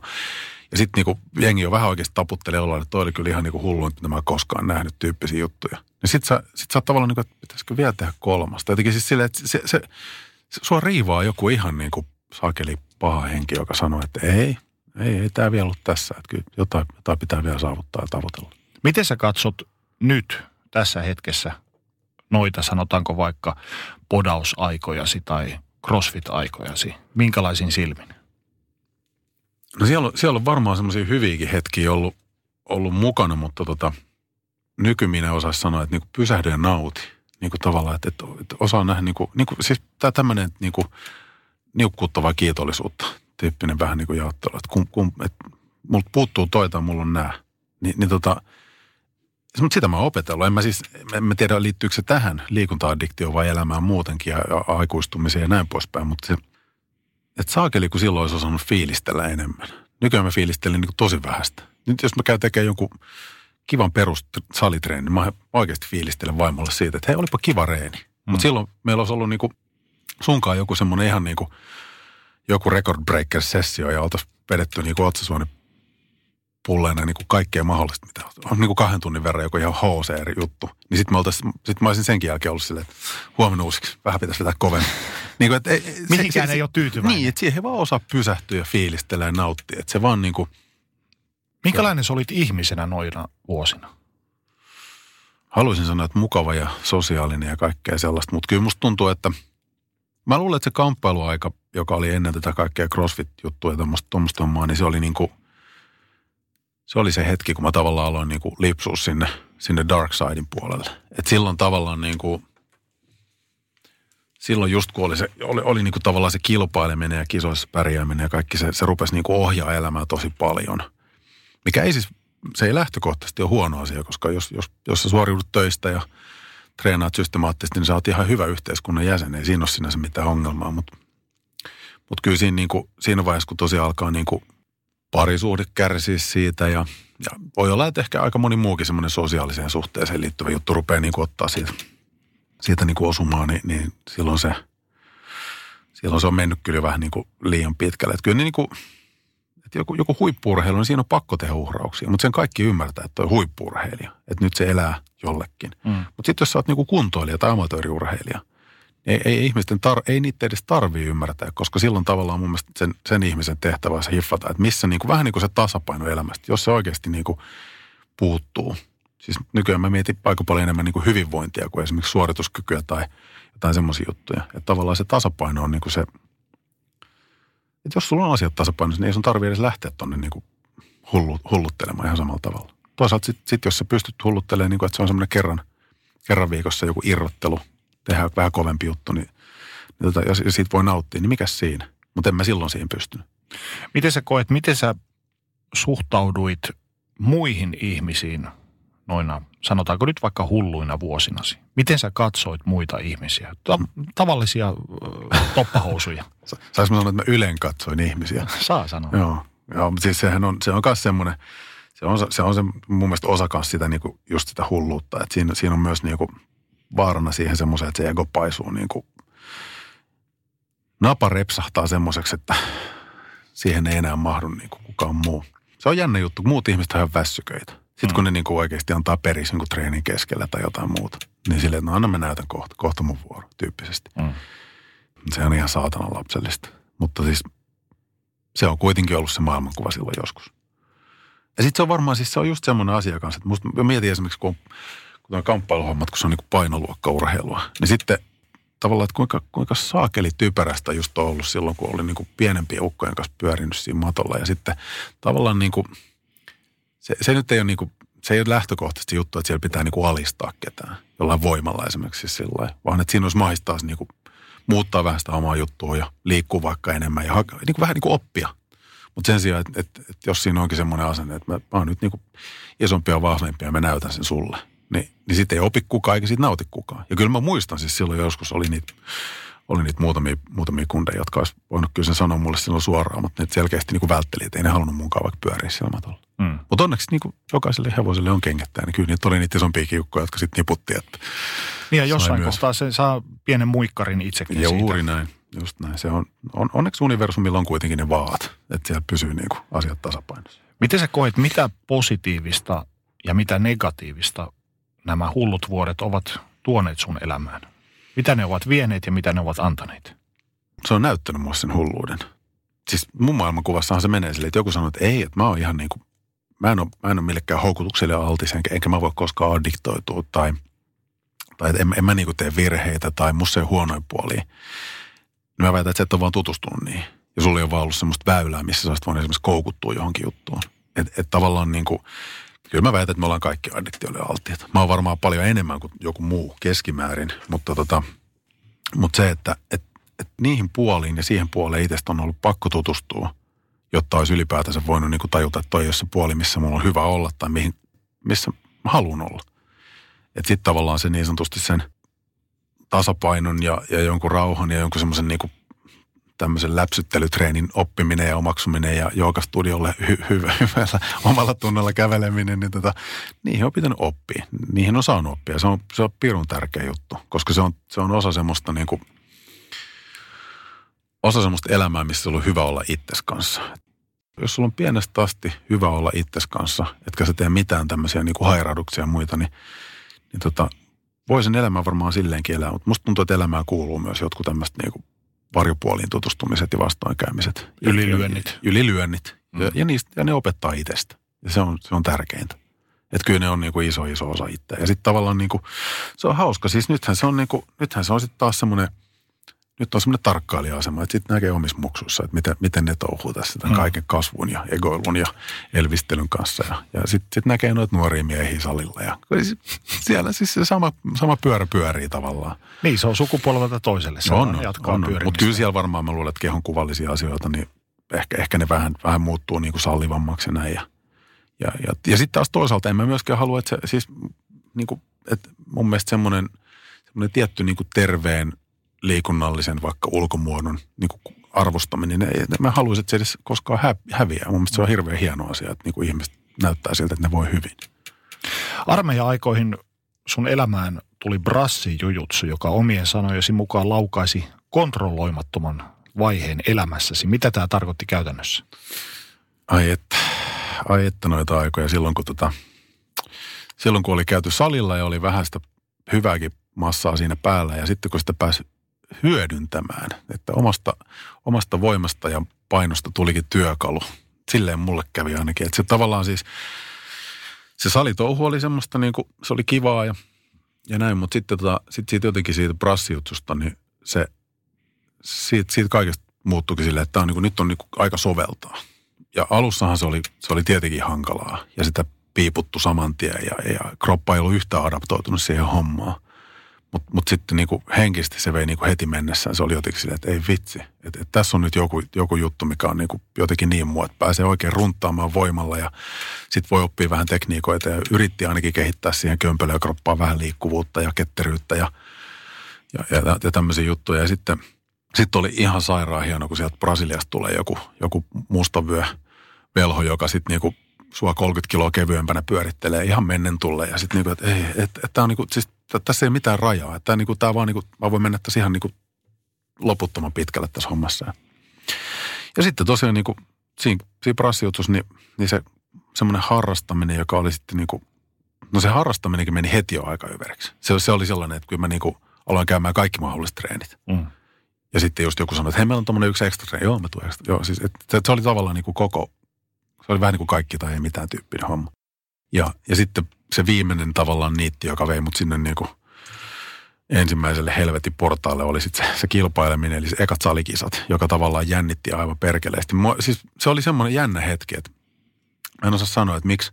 Mä olin kuitenkin kilpailusta ennen, mutta siinä oli jotain taas uutta. Mutta sitten mä just siis taas kumpuu semmoinen jännä niin kuin vatsanpohja ja suu kuivaa ja kaikki, kaikki, se, kaikki se mahtava, mikä siihen, siihen kilpailutilanteeseen liittyy. Ja sitten tota, sitten sit oli kisat ja sitten Mä kaverit sanoivat, että kun sä oot ihan kuin joku semmoinen lamma tai lehmä, se on niin, kuin niin rauhallinen siellä. Ja sitten sit mä nautin, siis se tilannehan on niin kuin, voi vitsi, se vähän aika hidastuisi. Sitten sit, sit, oi että, siis ai että se on mahtavaa hommaa oikeasti. Niin tota, niin tota, ehkä ihan pikkasen innoissaan tästä jutusta nyt, kun sai uudelleen elää näitä kokemuksia. Mutta sitten se, sit se, että et, et, ekoissa olikisoissa, mä, mä muistan, että niin mä tulin tuo kaksi niissä. Ja se oli, se oli semmoinen, että, niinku, että okei, homma jatkuu, mutta nyt pitää, nyt pitää kehittyä. Et nyt on, nyt on niin kuin paljon, paljon osa-alueita. nehän, niin kuin, sehän siis ei pelkästään se tappio, vaan siis se koko tavallaan turnaus tai iso meininki, niin opetti, että nyt on näitä ja näitä asioita pitää kehittää. Sitten sit lähdettiin kehittää. Ja sitten tosiaan niin kuin ekat SM-kisat oli semmoinen, että sitten kun sieltä tuli, sieltä tuli finaalissa takkiin, niin sitten mä päätin, että mä en enää koskaan ota keneltäkään takkiin. Että, että, mikä ei ole tietenkään totta, mutta se, se omassa päässä se oli jotenkin se oli semmoinen.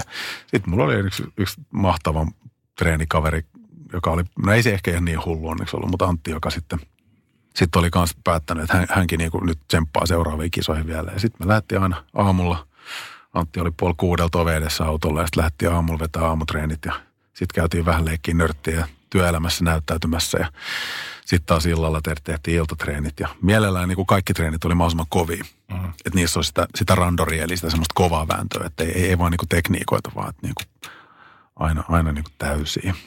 Niin sä treenasit kuin pro-amatööri. Joo. joo Ammattilaisen on... haitat ilman, ilman ammattilaishyötyjä. Se on just se. Siinä on huono paikka olla.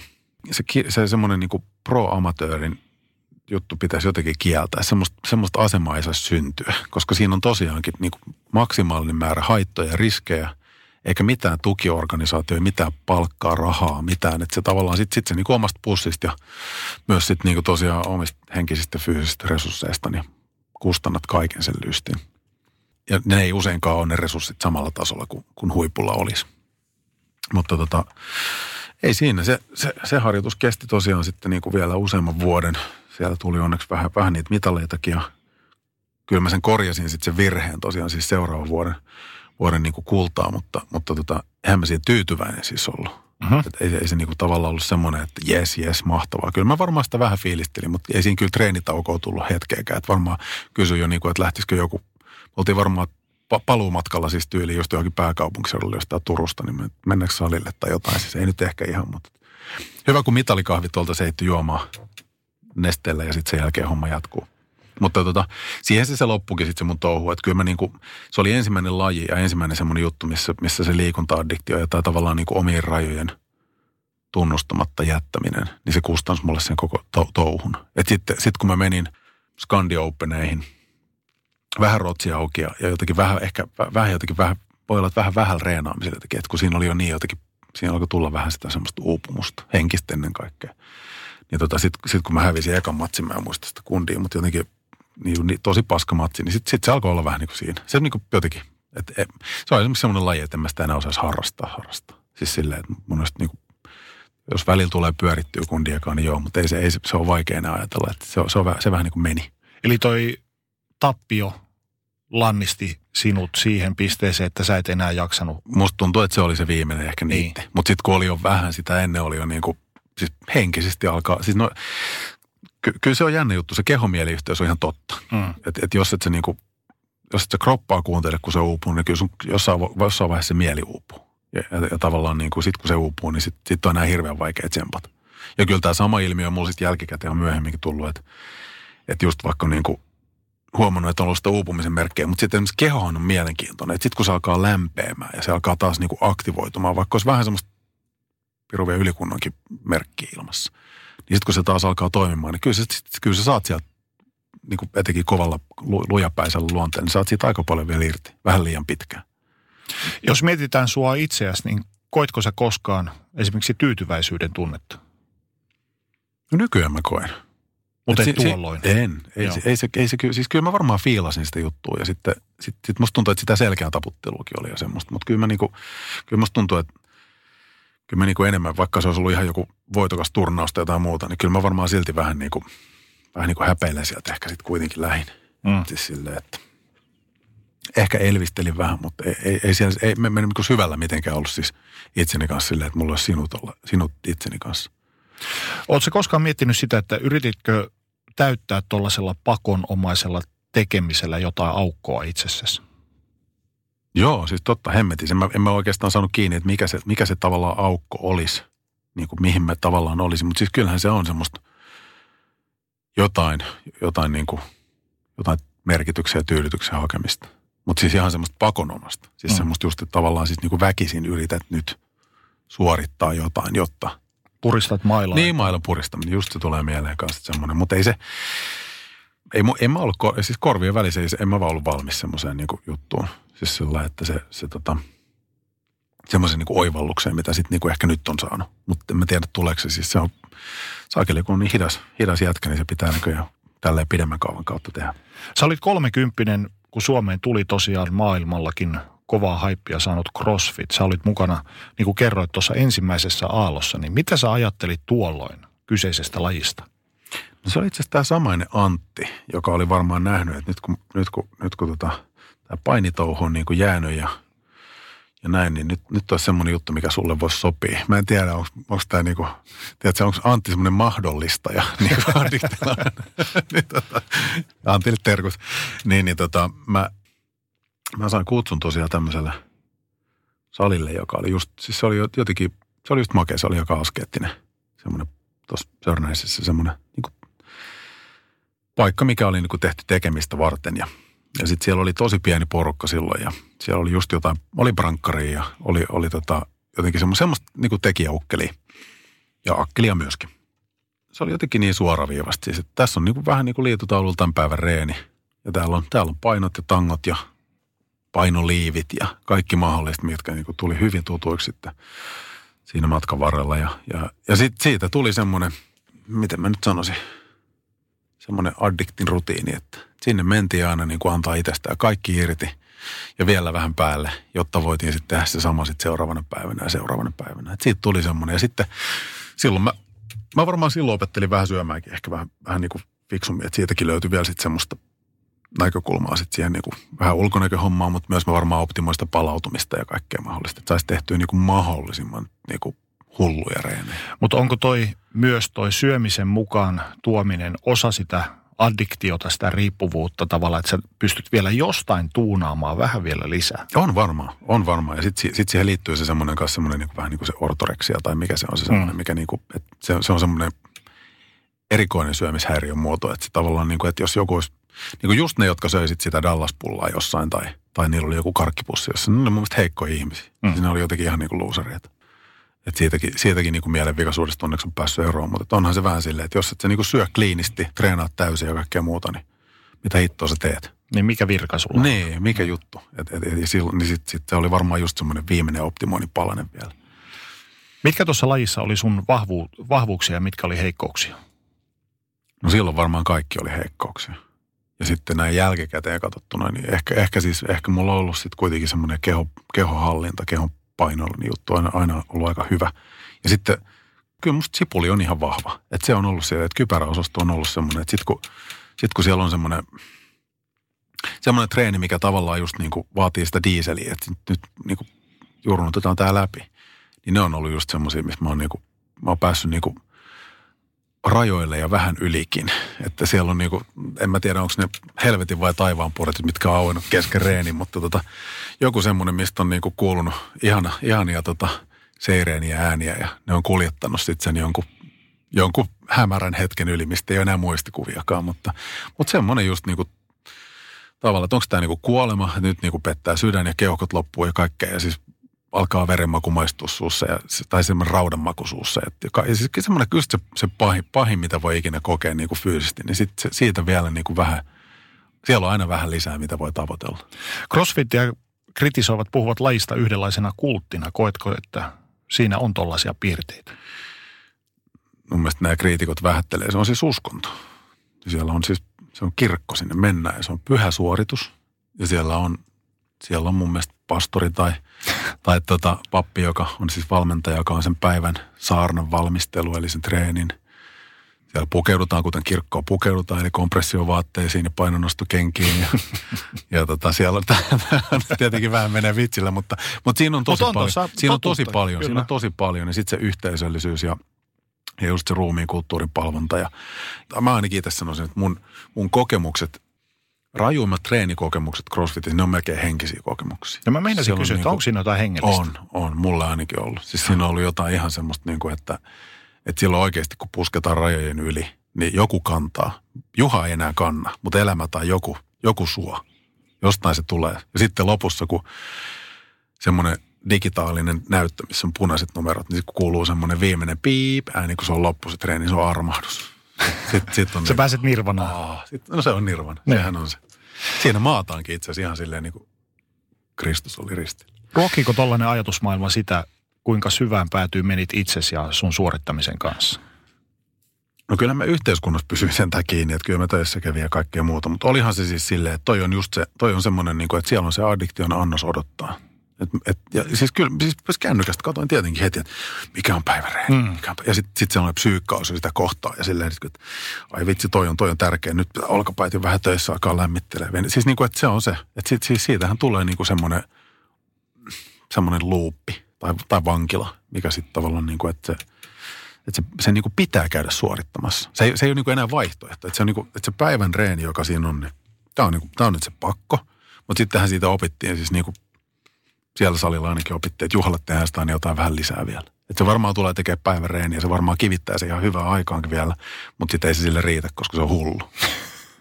Että tavallaan niin kuin... Mutta toihan taas ruokki sinua no, ja sun kai. hulluutta. Totta kai se ruokki, joo joo. Ja kyllähän siellä siis ihan niin kuin, mutta niin kuin mä sanoin, jos se olisi osannut treenata fiksusti, niin olisi vaikka voinut, en mä tiedä, siitä olisi voinut tulla vaikka pidempikin harrastus itselle. Siis mm. sille, kyllä sitä monta monta vuotta jatkui ja sitten musta tuli isäkin siinä välissä ja sitten mä palasin, palasin hulluuteen. Ja mä oon niin muutaman comebackin tehnyt, koska se laji on ihana ja hieno ja siinä on jotain tosi makeata. Et se on niin, niin kuin monipuolista. Monipuolista ja palkitsevaa ja siinä ei kyllä, niin, siinä ei kyllä kenelläkään rajattua vastaan. Siinä, se on myös hieno juttu. Niin sä oot pitänyt taukoa muun muassa loukkaantumisten no, se on ollut takia. Yksi, joo. Niin mitä tuommoinen taukojen pitäminen tekee sitten liikunta-addiktille? Mentaaliselle uh, puolelle?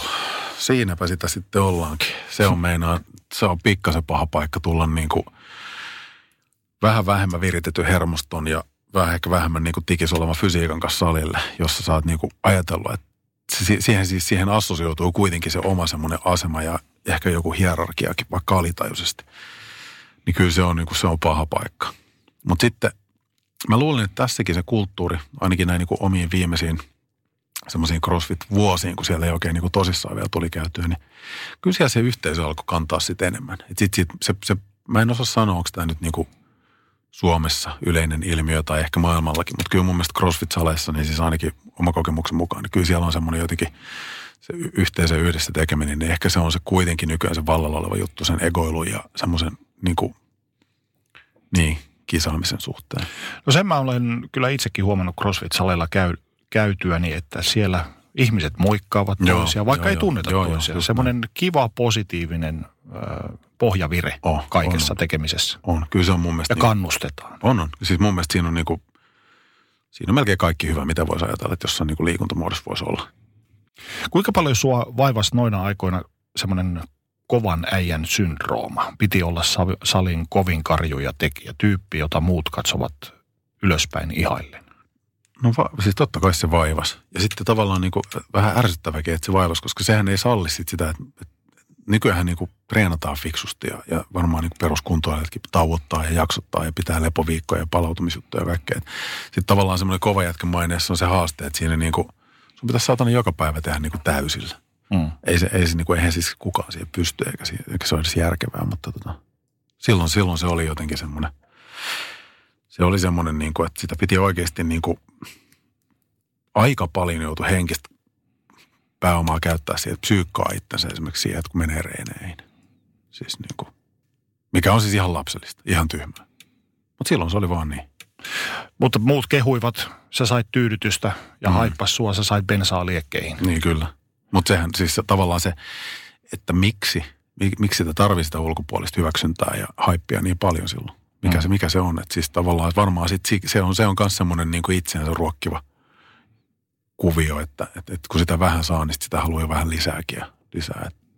Noihin samoihin aikoihin tulit myös isäksi. Monille se on paikka, jolloin asioita pistetään perspektiiviä. Vähän rauhoitutaan siihen vauva-arkeen. Miten sun kohdalla? Onneksi, onneksi niin kävi. Siis onneksi sitten kun oli vielä, tuli kaksi samalla kertaa, niin se, se, se, vielä, tota, se vielä vaikutti asioihin. Et silloin, niin kuin, silloin se, niin kuin, se rauhoitti kyllä, mutta vain hetkeksi. Eli tavallaan sit, sitten kun tota, kuitenkin oma koti oli aika lähellä sitten sitä, sitä niin kuin CrossFit-salia, niin kyllähän se sitten, olisikohan se mahdollista ja Antti kutsunut mut sitten sinne lähisalille taas pappana. Ja, ja tota, se nyt mulla on semmoinen jotenkin hämärä muistikuva, että me tehtiin semmoinen baseline-treeni. Vähän niin kuin siis, ikään kuin sillä olisi ollut mitään merkitystä, mutta siis semmoinen niin kuin, että tehdään nyt semmoinen just baseline, että katsotaan paljon menee vatsoja ja paljon punneruksia ja missä ky- kykyjä johonkin vähän niin kuin mm. minuuttia tai jotain. Katsotaan vähän, missä mennään. Sitten sit lähdetään sitten sit siikailemaan. Että varmaan Antti oletti silloin, että mä oon järkevä tai tullut järkiin. Tai siis niin varmaan moni olettaa, kun joku tulee esimerkiksi vanhemmaksi, niin ajattelee, että nyt se varmaan suhtautuu eri tavalla asioihin. Ja totta kai, siis mun mielestä kukaan, kuka ei ole tullut vanhemmaksi, niin ei ymmärrä, miten se niinku se muuttaa kyllä kaiken. Mutta mut ei, ei, ei se esimerkiksi liikunta-addiktiosta mun mielestä vielä, se, siis sitä se ei paranna. Mutta oliko tämä baseline-treeni sitten taas se, joka pisti ison pyörän pyörimään? No mieti, kun se sulle kerrotaan, että näin paljon sulla on nyt puutteita, kun sulla ennen oli niitä aika vähän, niin nyt sulla on noin paljon. Siinä alkaa hirveä velanmaksu. Joo. Ja se velka maksetaan työllä. Ja sitä työtä tehtiin. Kuulitko koskaan ympärillä olevilta läheisiltäsi, että meniköhän nyt vähän liian lujaa, pitäisikö vähän painaa jarrua? Kyllä mä, kyllä mä luulen, että tota, lasteni äitikin yritti puhua mulle järkeä päähän, mutta niin kuin sanottu, niin tota, ja siis kiitos hänelle siitä, siitä yrityksestä. Nyt mä sitä kovasti arvostan, mutta silloin se ehkä niin kuin ei, ei vaan mennyt perille.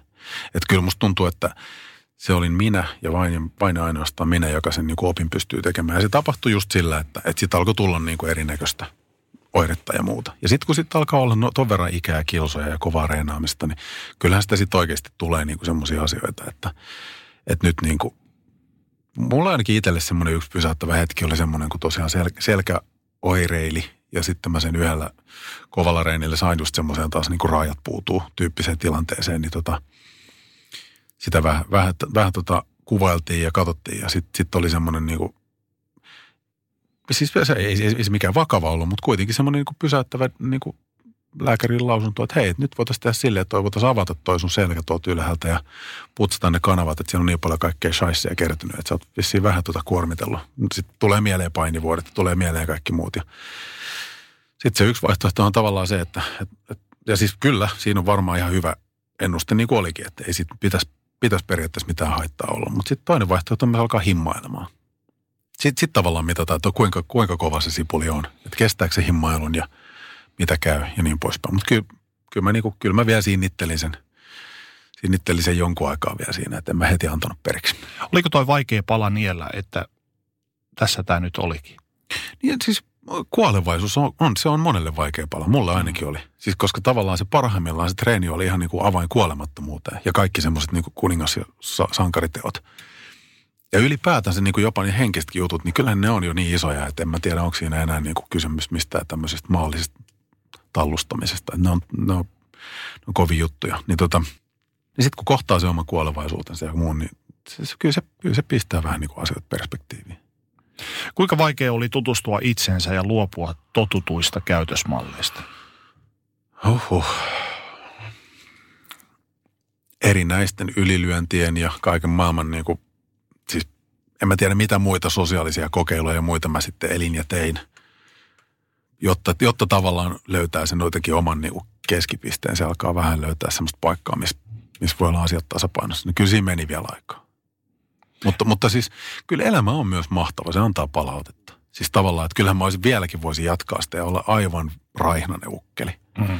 Mutta tavallaan mun mielestä se ei ole enää se, se vörtti. Ja nyt on sitten niinku aika taas ollut niinku tehdä joku semmoinen, mikä on semmoiselle pohjalla, että voisi olla sitten vielä vanhana kiukkona täällä ja vähän liikkua ja nauttii asioista. Ja vähän niin kuin pikkusklodena silloin niin kuin leikkii, pitää kivaa.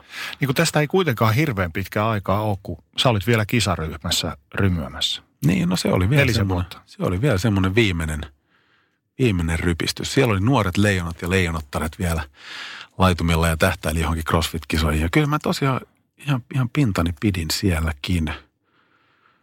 Ja musta tuntuu, että se oli semmoinen, niin kuin, että silloin, silloin mulla oli, mulla oli kisatähtäin. Mutta mut mä en tiedä, se oli varmaan just sit sitä, että sitten niin kuin, että vaan niin kuin tulee, tiedätkö, tulee vähän niin kuin rajat ja muut vastaan. Mutta mikä tässä kaikessa on jotenkin surullista on se, että, tai mun mielestä niin kukaan ei enää muista. En mä tiedä, onko se, niitä ei ehkä, ehkä siis parempikin, ettei muista. Mun mielestä, mun mielestä ajan pitä, siis ajassa pitää kestää semmoiset asiat, missä on, niin kuin, missä on oikeasti jotain järkeä. Mm. Siis semmoiset niin kuin, niin kuin asiat, mistä joku voi oppia jotain. Esimerkiksi tämän tyyppinen höpinä, jos tästä jollekin jotain iloa. Siis pysäyttää jollain hetkellä. Tai, tai nämä aikaisemmat mitä tässä on niin kuin käsitelty. Tavallaan semmoisten niin kuin, niin kuin hölmöjen ja, ja niin kuin, hölmöjen ja egoilijuttujen, ei niiden pidä kestää aikaa. Niiden pitää unohtua niin kuin päivissä tai kuukausissa. Sitten sit taas niiden vähän arvokkaampia asioita pitää kestää ihmiselämiä ja sitten niiden oikeasti niin kuin isoja asioita pitää kestää niin kuin vuosituhansia. Kun sä joudut luopumaan noista kaikista mihin sä oot tottunut, niin mikä siinä oli haastavinta? Itsensä hyväksyminen, armollisuus itseä kohtaan, mikä? Niin se on semmoinen, se on semmoinen jännä juttu, kun sitä identiteettiä miettii semmoisena niin kuin jotenkin karttana tai semmoisena päivittyvänä juttuna. Että nyt, nyt siinä on niin kuin nämä jutut, mitkä siellä on tiedossa ja tunnettu, mutta nyt pitäisi löytää uusia alueita siellä. Siis niin kuin tutustua itseensä ja, ja niin kuin tavallaan hylätä ne vanhat totutut, tutut paikat siltä kartalta. Niin siinähän tekee semmoisen – sehän on myös omanlaisensa niin kuin itsemurha tai jonkinlainen, niin kuin, jonkinlainen niin kuin, että no niin, toi, toi, toi, tyyppi kuoli nyt ja jotain tulee tilalle. Mm. Ja se on, se on varmaan aika, no en mä tiedä oliko se mulla itse niin paha. Siis, kun tavallaan siis, en, en, en, en mä voi sanoa, että mä myöskään niin sitten enää oikeasti nautin niistä jutuista, kun ajelee autolle ja käsi puuttuneena ja saakeli siellä on niin kuin, että ei vaan niin kuin, jos ei vaan niin kuin oikeasti kestä – Kyllä, kyllä, kyllä, mä, niin kuin, kyllä mä väitän, että kyllä kaikissa addiktioissa jossain se raja tulee vastaan. Siis jollain tavalla. Mm. Niin, tota, niin kyllä, se, kyllä se tavallaan myös niin kuin helpottaa sitä luopumista.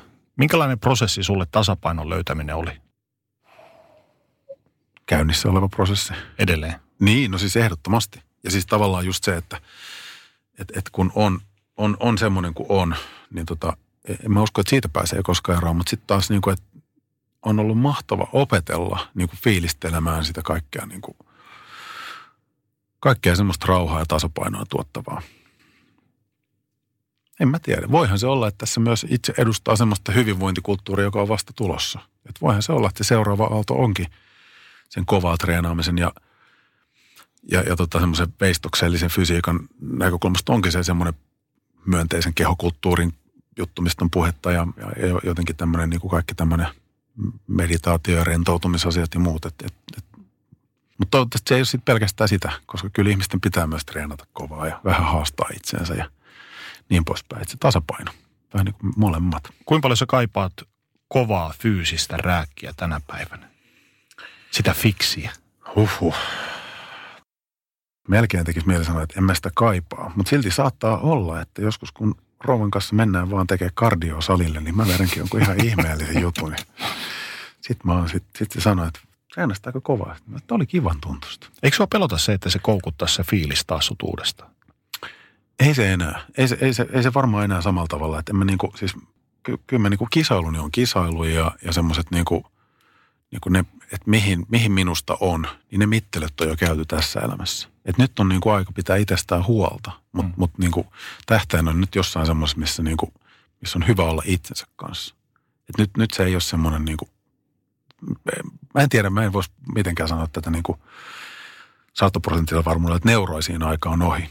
Mutta semmoinen sen neuroottisen tekemisen aika on kyllä ohi. Sitten sit, sit jos musta tuntuu siltä, että, että nyt alkaa kutittelee liikaa joku semmoinen, mihin mä en enää välttämättä pysty tai mä en kestä sitä, niin sitten sit, tota, sit on aika taas vähän niin kuin pohdiskella. Sä teet nykyään myös työtä tämmöisen, juuri niin kuin itse sanot, niin positiivisen liikunnan parissa ja tämmöisen hyvän olon liikkumisen parissa, niin, niin on olemassa ihmisiä, jotka ovat koukuttuneet liikuntaan. Joo. Heidän läheisensä voivat katsoa sivusta sitä päätään pyöritellen. Miten tämmöiseen puuttua terveellisesti sillä tavalla, että se on rakentavaa ja kantavaa? Onpa vaikea kysymys. Kyllä musta tuntuu, että niinku, kyllä mäkin kuulin niitä siis kehujen lisäksi myös semmoisia kauhisteluja, vähän semmoisia niinku, vähän niitä järjen ääniä, mitkä haluaisi toppuutella sua. Mutta mut myös ne, nehän tulee sille etältä, että ei, ei ne niinku, ne, niinku, ihmiset tiedostaa, että ei mun asia, mutta kansisko vähän. Niin tota, e- ehkä, ehkä semmoisille signaaleille kannattaisi olla vähän herkempi. Jotenkin jos niinku oirehtii siis siitä. Sitten mun, mun mielestä se kysymys on vaan siitä, että, että onko muutakin elämässä. Siis niin kuin se tasapaino. Et silloin kun mulla on ollut pahimmillaan tuo juttu päällä, niin sitten musta tuntuu, että ei ollut mitään elämässä muuta kuin, se, se, on, se on ihan putkinäköinen ajatus. Mä olin vaan, että tämä on sitä, mitä pitää tehdä. Ja kaikki muu hienous, mitä elämä tarjoaa, niin sehän niin kuin unohtuu. Siis se, se jää vähän niin kuin, vetää laput silmillä. Ja sitten sit tavallaan niin kuin, kun kuitenkin miettii, niin kuin, että ne ihmiset ja ihmissuhteet on niin kuin kaikki kaikessa, niin jos niistä alkaa, niin kuin, jos se on se hinta, mitä ei saisi joutua maksaa jonkun vaikka harrastuksen takia. Että se on myös yksi ehkä mittari, mikä itselle, näin niin kuin jälkikäteen katsottu, niin olisi ollut semmoinen, että siellä pitäisi valojen, so, niin kuin valojen palaa. Sä annat soihtua eteenpäin omille lapsillesi. Minkälaiseen liikuntamuotoon tai liikkumiseen kannustat omia lapsiasi? No vielä on saanut vapaasti, vapaasti niin kuin kuunnella heidän toiveitaan, että en ole, en ole joutunut vieläkään niin kuin sanoa, että mitä pitäisi tehdä. On jo aika monia lajeja on kokeiltu mikä on ollut siis kiva nähdä, että, että on haluttu kokeilla. Mutta on ollut semmoinenkin tilanne, missä oma tyttö on kilpaurheilut, tai hänet siis kutsuttiin jostain lahjoista johtuen. Ei ole multa tullut kyllä, että varmaan äidin puolelta ne tullut, niin, tota, niin, niin semmoiseen kilparyhmään. Ja, ja tota, se alkoi sitten tuntua pahalta pienelle tytölle aika nopeasti, että se, se ei, se ei niinku ollut enää kivaa.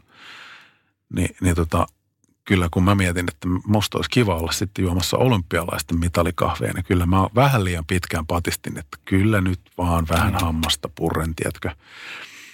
Ei kuitenkaan onneksi liian pitkälle enää, mutta sitten sit tosiaan kun niinku riittävän monta kertaa tässä tuli se keskustelu ja semmoinen lopputulos, että tämä ei nyt vaan enää tunnu kivalta, niin sitten oli tietenkin, niin kuin pitää ollakin, niin, niin tota, pitää kuunnella ja ymmärtää ja tukea. Niin sitten sit lopetettiin se kilpahomma ja nyt on tullut tilalle juttuja, missä ei sitten kilpailla.